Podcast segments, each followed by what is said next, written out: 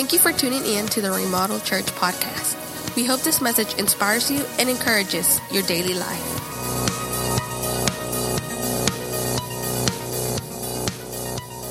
Have you ever heard or thought that you heard from God but wasn't sure if it was really God speaking to you or not? Because it just might be the devil. I've had moments like that in my life where it's like so extreme that it could, I felt like it could go either way. And I can only imagine Ananias that day when God speaks to him and he says, You need to go find Saul and pray with him.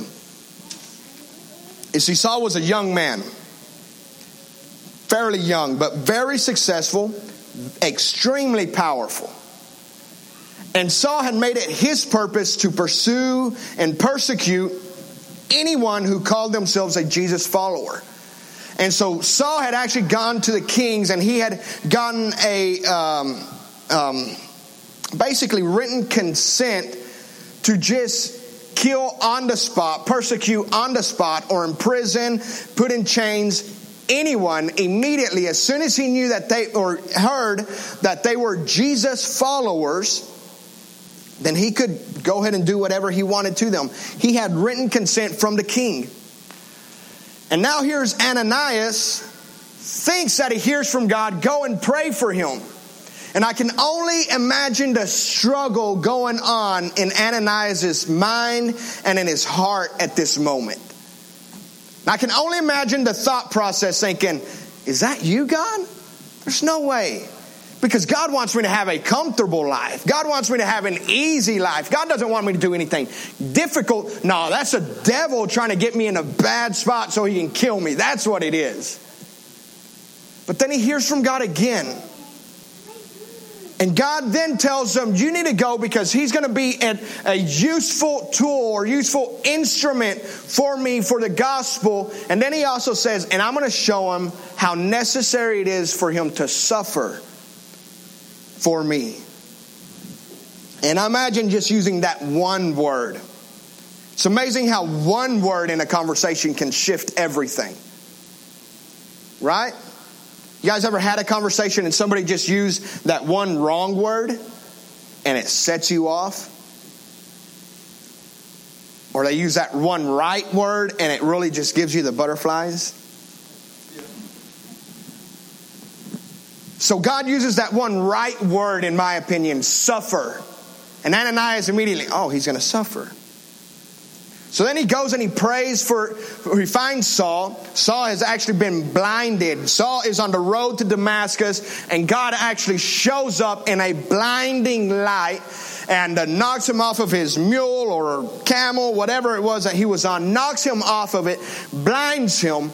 And he and Saul hears this voice says, Saul, why do you persecute me? Why are you chasing after me? So if there are any kids that want to go out, I completely failed there. My wife's looking for kids. If kids want to go out, you can go out. Um, anyways, so Saul's blinded. Ananias shows up and prays for him. As soon as Ananias lays hands on him and starts to pray for him, the Bible says something like scales came off of his eyes and he could see again. And from that point forward, Saul was completely changed. He was a different man. He went from being a man that wanted, that hated Jesus, that hated anybody that followed Jesus, to being a man that was Jesus' greatest cheerleader, his greatest advocate. He was, he went from being the very, or he was the reason that the very first Christian martyr died was because of Saul. And whenever they were throwing rocks at Stephen, it was Saul that they were trying to impress. And he went from being that man to being a man that died because of Jesus, for Jesus. But on his journey there, he met up with this man called Barnabas. Barnabas means son of encouragement. You see, because even though Saul was a changed man, his reputation preceded him. And can you imagine? Could you imagine being in this church right here, right now, everybody knows who Saul is because he's on Fox News, CNN, everything. And then all of a sudden, he walks in through that back door.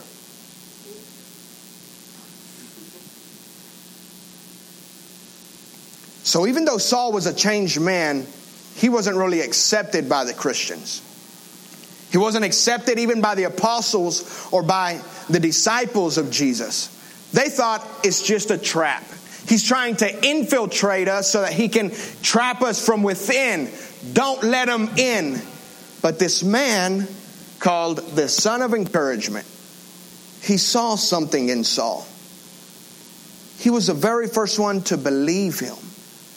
And so he went and he took Saul, he hugged him, and he embraced him, and he brought him into the disciples, and he opened a completely new world and opened the doors for Saul's ministry to take off.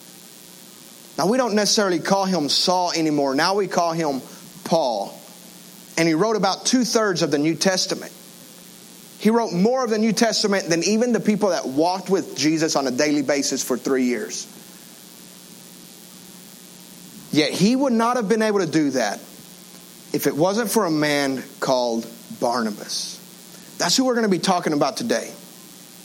So let's pray and we'll get started. God, we thank you so much this morning for your grace, for your love, for your presence in this place. We ask you, God, that you would speak into our hearts, speak into our lives. Help us, God, to understand your word. Help us to receive your word. But more than anything, help us to live your word out. In Jesus' name we pray. Everybody says, Amen. So last week we started a brand new series called Unlikely Heroes, where we're going to be looking at just people that do seemingly ordinary things, but they do it they do them in an extra, extraordinary way. People that have that play a small role but have a significant impact. And last week we looked at the servant and uh, we look at people who serve so well that they're giving, that they're given, excuse me, um, influence. And we looked at this little slave girl who actually saved her master's life just because she served so well. She was given influence, she was given a voice. Today we're going to be looking at Barnabas, the son of encouragement. We're going to be looking at the person who is an encourager the person that motivates other people, the people that have that have just the right words at the right time. You know, there's no there's no doubt that words that you know that old saying that we all learned when we were a kid, whenever our mom the, the one that our mom taught us whenever some kid at school called us ugly. Oh, sticks and stones may break my bones, but words will never hurt us. That's a bunch of bull. I mean, we like to say it because it sounds really nice, but sometimes words really, really hurt. You see, words are powerful. And when we use the right words, we can build, we can encourage, we can inspire, and we can have people people go to levels that they never thought they could go. That's what I want to look at today. I want to look at Barnabas look, choosing the right words, or choosing the right actions, and inspiring people to go to levels that they never thought they would go. And so, a couple things that I want to share with you. This is one thing that the, that the encourager does. The encourager will accept people for who they are. Is that your bass, Joel?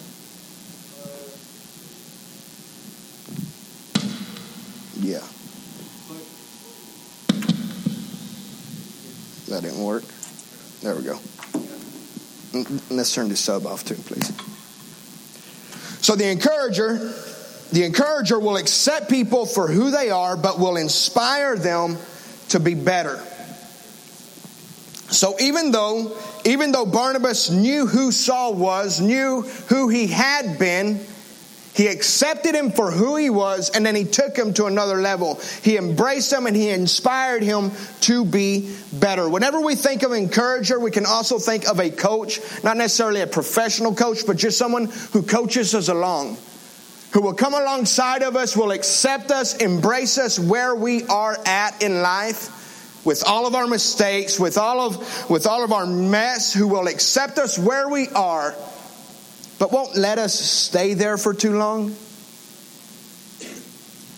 You know, we, we need to get, we need to have people around us that make us feel a little bit uncomfortable. Right? No? We all like to be comfortable. We all like to be com- we like our comfort, don't we? But the truth is, nobody ever grew in comfort. Nobody has ever been stretched. Nobody has ever learned. Nobody has ever done anything special at all, anything great, as long as they stayed inside of their comfort zone always. We all need to surround ourselves with someone that will, that will embrace us and take us and accept us for who we are, but will not be happy with us staying in the same position year after year after year after year after year. So the encourager accepts us and embraces us where we are for who we are, but they inspire us to be better. They encourage us to be better. They encourage us to take the next step. They encourage us to leave the bad habits behind. That's what Barnabas did for Saul.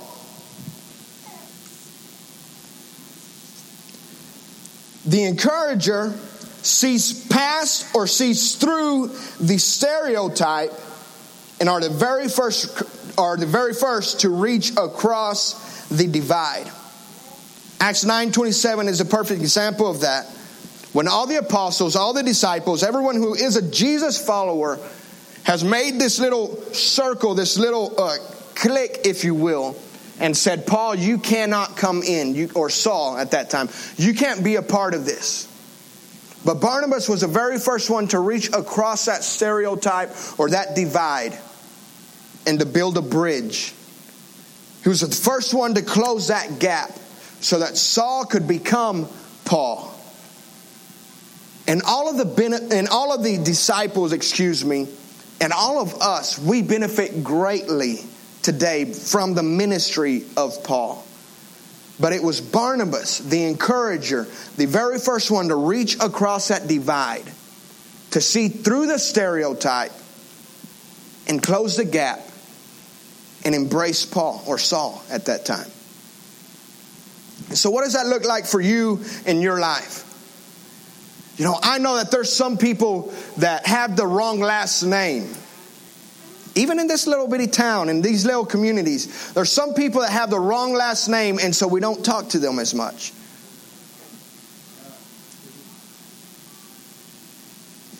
There's some people that have the wrong profession, do the wrong thing for a living. And so we put them in a group, we put them in a circle, and we say, You can't be a part of this. There's some people that just do the wrong things or have, ha- or have done the wrong thing. And again, the entire community, or maybe our whole circle, has X'd them out and put them outside.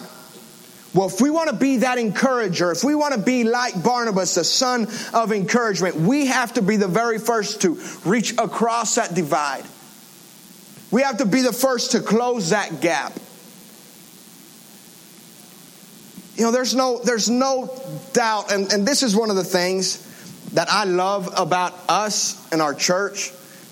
And it's not really like if we had any choice in it, but I love the fact that we're not all white, Amen. we're not all brown. I love that. I love the fact that we have some interracial marriages, interracial couples. I absolutely love that. Because I've been in churches that have that are in bigger cities, more diverse cities, and their churches are dominantly one color. And to me that's sad. You see, that's not what the kingdom of heaven looks like. I mean, heaven isn't like an all white place or an all brown or all black or all Asian or all. It's going to be diverse. So if we have a, a, few little race issues, we better take care of that here because we're going to be real uncomfortable in heaven if we have race issues. You guys with me?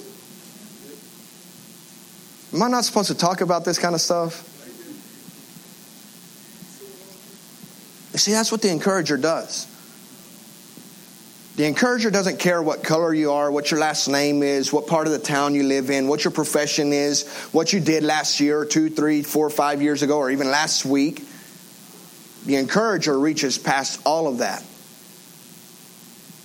and closes a gap so that that person can reach and fulfill their destiny, their God given purpose. You guys with me? The reason I say we didn't really have a choice in it is because I'm I'm the product of an interracial marriage and then I'm in an interracial marriage too. I don't even know how much American or Mexican my kids are. Because I'm supposed to be half and half. And then my, my wife is full. So what would that make them? Would that make them three quarter? Is that what it makes them? That was easy math. That wasn't too bad, huh? Just never really sat down and thought about it. Anyways, it doesn't really matter. But that's why we don't, we, we never really have an option in it, man. We never really, but I absolutely love the way that we are.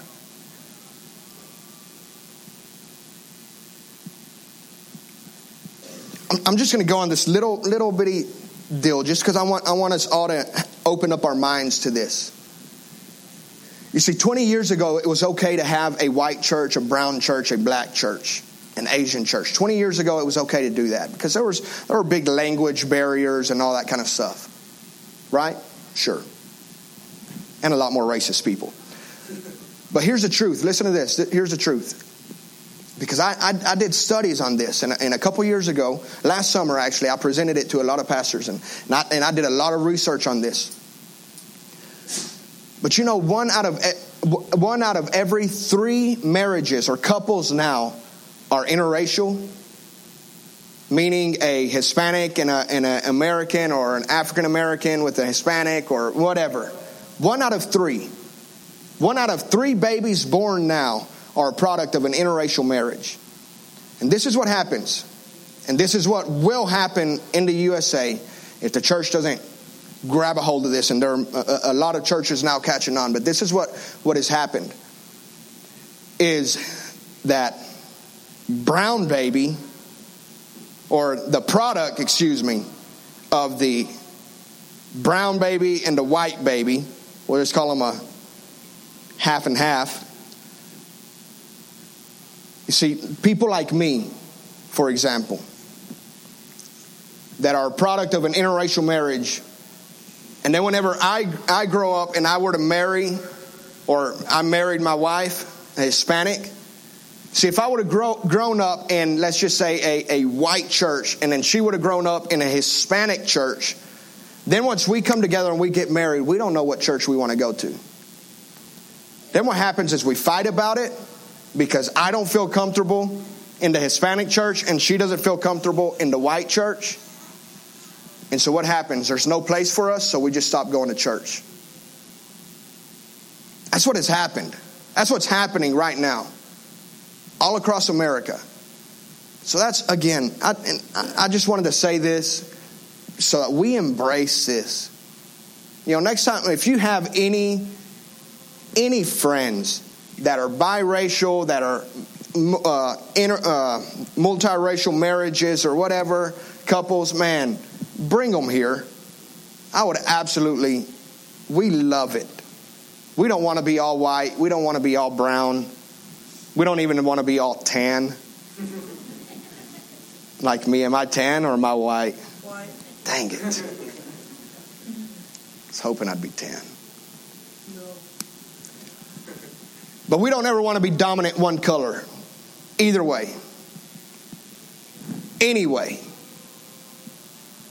We want to be as interracial, as multicultural as our little community will allow us to be.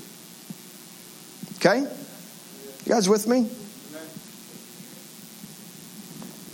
So the encourager is the very first one to reach across the, the divide to, to see past the stereotype.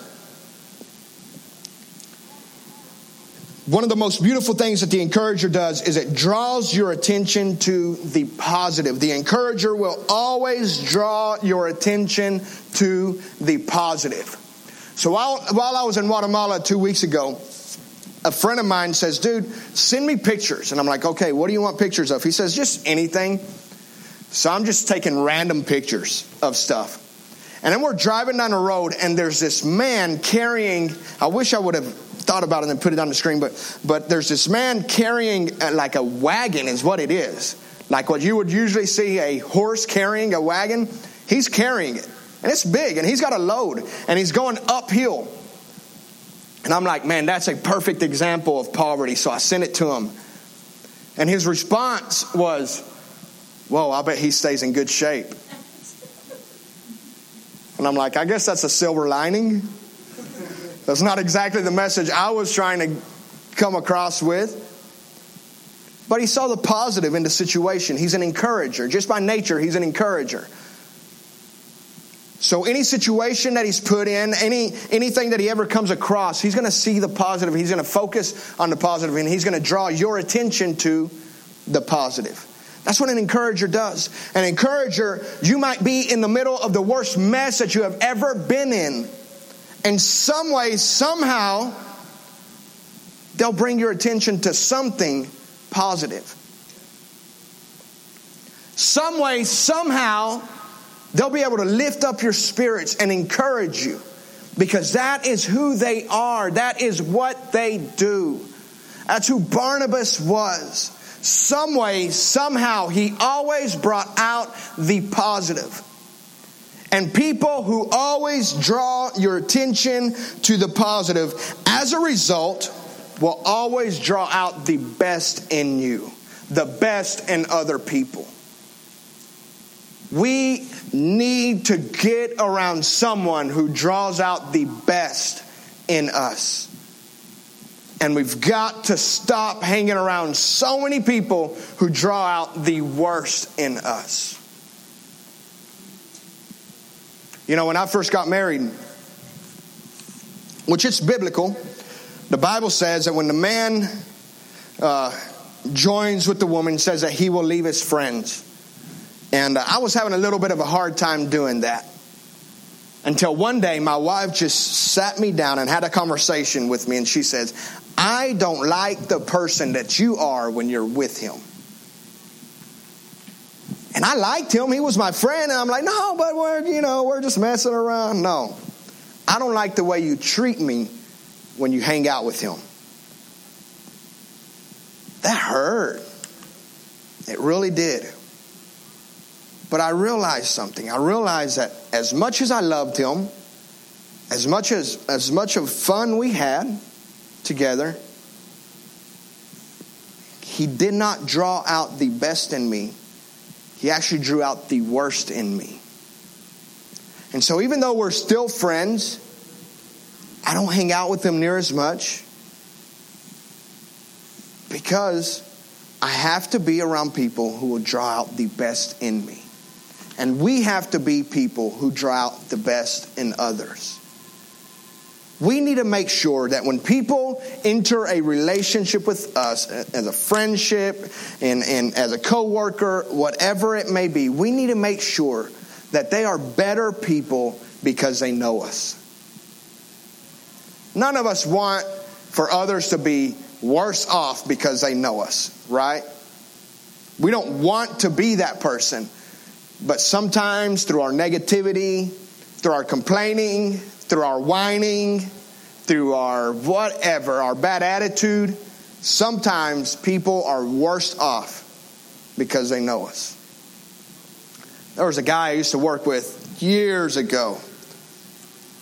I promise you, if the dude would have found a $100 bill on the ground, he would have complained because he had to bend over and pick it up. He complained about everything. And every time I saw him coming, I left. Or I'd do like, hello? Oh, yeah, I'll be there in five minutes. Okay, gotta go, man. We don't want to be that person. So we need to make sure that we are the Barnabas. We need to make sure that we are the encourager. And let's bring out the best in people. Let's make sure that people are better, are happier, are better off, are better people themselves just because they know you, just because they had a conversation with you, just because they were encouraged or inspired by you, because they saw your faith, because they saw your love. You know, one thing in Guatemala, I've never met this couple before, Ron and Christy Bishop. Um, they they're amazing people, man. They have been Guatemala was their 81st country to be in, to minister in, not just to go to, but to minister in. They've lived in six different countries around the world, um, lived for at least three years. They just moved from Ireland back to San Antonio. That's their, I guess, their home base. That's where they call they. Yeah, that's just what they call home, I guess. But uh, they they were in Ireland, I think, for six years. I think is what they said. Um, and it was great to be around them, not, not necessarily because of how wise or how intelligent they were, but the last day there, I just told them, you know what? It's been good to see how much you guys love each other. Because I've been married for something like 43 years, I think, something like that.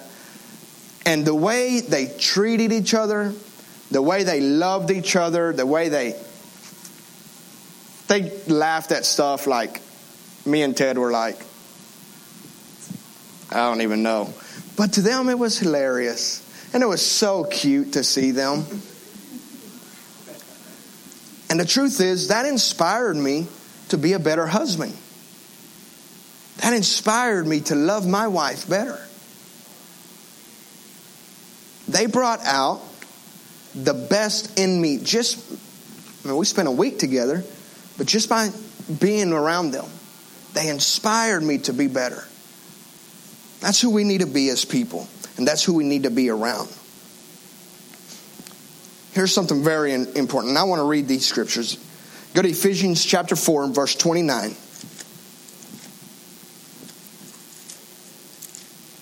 Ephesians chapter 4, verse 29. If you're in Acts, just go to the right. If you hit Philippians, you've gone just a little bit too far.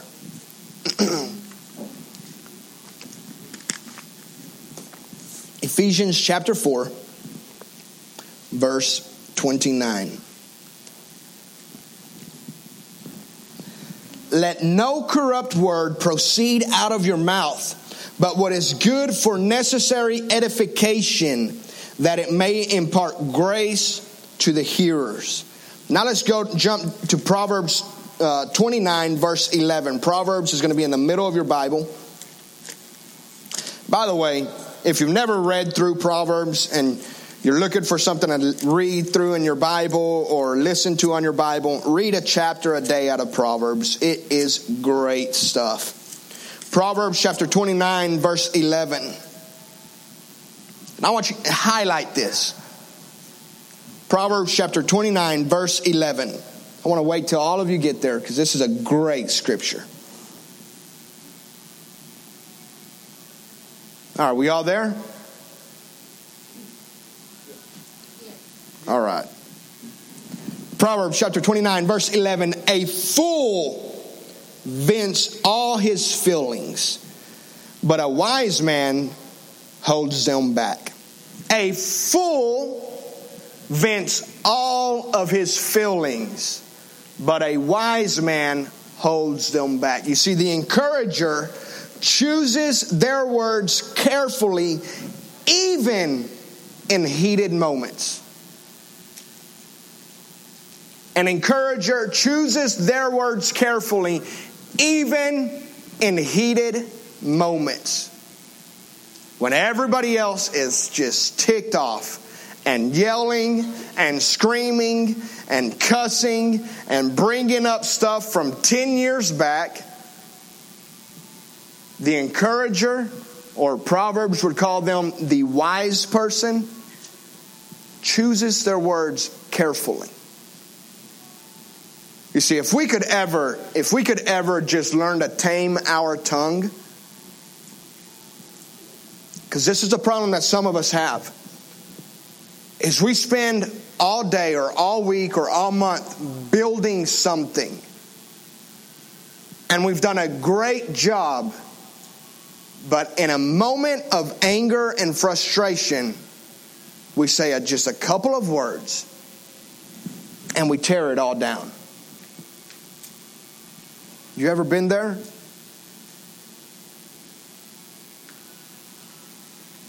All week, all month, all day, all year, whatever. We've been working hard to get past this. Maybe in a relationship, you've been working hard to forgive, or you've been working hard to get past a certain issue, and you've been working so hard and you've gone, gone out of your way to say the right things at the right times, and you've bought the roses and you bought the flowers and the chocolates and all of this kind of stuff. But because we are foolish sometimes and we vent all of our feelings, we destroy everything that we worked so hard to build up. Don't raise your hand, but how many of us have been in that situation before? We work so hard and we destroy it all. We kill it all in a moment. So only the foolish vent all of their feelings, but the wise man, the wise person, holds some of it back. You see, if you are the encourager, a couple of things that I want to speak to you. Maybe you're listening to this and you realize that you are that person. You realize that you have this gifting. Because again, for some of us, this is natural. For Barnabas, it was natural to him. It was who he was. He was the son. They, they, nicknamed, they nicknamed him Barnabas, the son of encouragement. And maybe some of you, it's natural for you, and you just naturally have the right words to say you naturally are able to encourage and inspire other people. I want to talk to you for just a moment. One thing that is very, very important for you to do is to take time for yourself sometimes. Because this is what an encourager does. An encourager is constantly pouring into people. An encourager will see someone who needs a little bit of inspiration, a little bit of encouragement, and will go and just emotionally pour into them constantly. And if the encourager isn't careful, if Barnabas isn't careful, and he never feeds himself, he never takes time to be just him and God, then what happens is we become drained. Have you ever just been emotionally exhausted from dealing with an issue? All of you men are like, I ain't no woman. Whatever. You can act all tough, but bro, you cried too. Don't lie.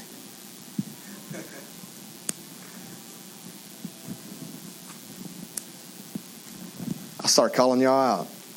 Gabby, do you cry? Yes. Gabs don't cry.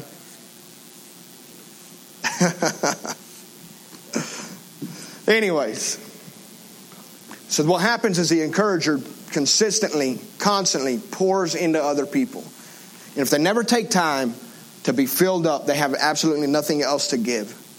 And then what happens to the encouragers? They begin to resent those that they poured into. You see, even Jesus took time to be by himself. Because Jesus, whenever he was surrounded by his disciples and whenever he was surrounded by people, he was constantly pouring out and giving and giving and giving and giving. And it was important for Jesus to go off and to pray alone with just him and God. Because he knew that if he did not, that he wouldn't have much else to give to them. You guys with me? So if you're if you have that gift,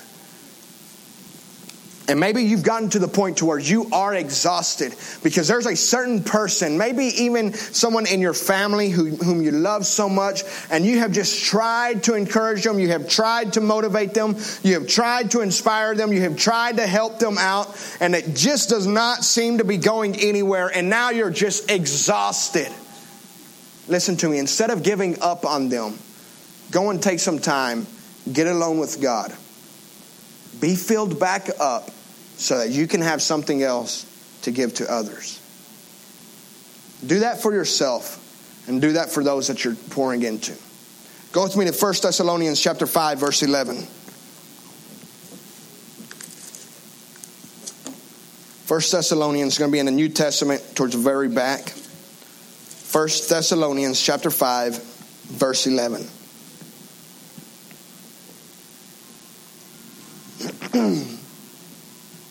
Therefore, comfort each other and edify one another, just as you are also doing. Therefore, comfort each other and edify one another, just as you are also doing. See, the encourager sees every relationship as an opportunity to build someone up, an opportunity to build others up. Every relationship is an opportunity to make someone else better. The encourager is just as happy when someone else wins than when they win. About eight years ago, my very first trip to Missouri to hunt, it was my dad, my brother, and I. And my little brother had never killed anything. And uh, by the way, if you're a PETA supporter, I'd just close your ears for a little bit. Sorry. But uh, anyways, so he had never he's never he's never killed anything before. And so we're in Missouri hunting with some friends of ours, and he already had a rough season. He's already missed three deer that that that that, that year, not that day. And uh, it's, it's the last evening of the of the hunt, and um, he misses a, a deer my dad is looking for it, makes it a whole lot of noise, and I go meet with them, and I'm like, well, just come with me. We'll sit in this stand together. It's a single stand, so I'm like so uncomfortable, it's not even real. But there's about an hour left of daylight, and I thought maybe something will come through right at dark. And sure enough, right at dark, about 15 minutes left of shooting light, this little bitty, weird looking deer comes out. and Moses, he, it's behind me. Matter of fact, I was already letting my gun down whenever I heard it just coming through the woods, and I just happened to see it coming through the woods. I whistle, and it stops exactly, I mean, perfect in a shooting lane. And so I just dropped my gun almost and get Moses. Moses at this time is like 10 years old. He was so cute back then. Had massive ears, but he was cute. Anyways, and he gets turned around and, and he's so, I, I see him trying to get it. He's holding up to 30 30 and he's shaking like crazy. So I finally, I put up my hand for him to, I'm, I'm like, just put, just rest it on my hand. And he's like, I can't find it. I can't find it. Dude, it's still there. Hurry up. And he's like, oh, there it is. There it is. I see it. Okay, shoot and boom, he shoots, and the buck, and the, the little, it was a little buck, and he does a little mule kick, and immediately I know, you got it, man, you got it. It runs maybe 15 yards, and it piles over, and I start to cry. I'm not kidding. Emotion came over me like I've never felt before and I hug him. We get down, we get off the we get off the deer stand, we get to the deer, and I hug him, and I'm so proud and I'm so happy. And I've never felt like that about myself accomplishing anything in my life. But at that moment, I was so happy for him. You see, that's what an encourager is. An encourager is okay with taking one for the team as long as you get the win. We're okay with that. See, 1 Thessalonians chapter 5, verse 11 says, build each other up. Every opportunity that you have, build someone up. Build them up. So let's stop using our words. Listen to me. For those of us that it's not so natural to just encourage each other, let's stop using our words to build walls and to divide each other and divide ourselves from people. Let's start using our words to encourage. Let's use our words to build up.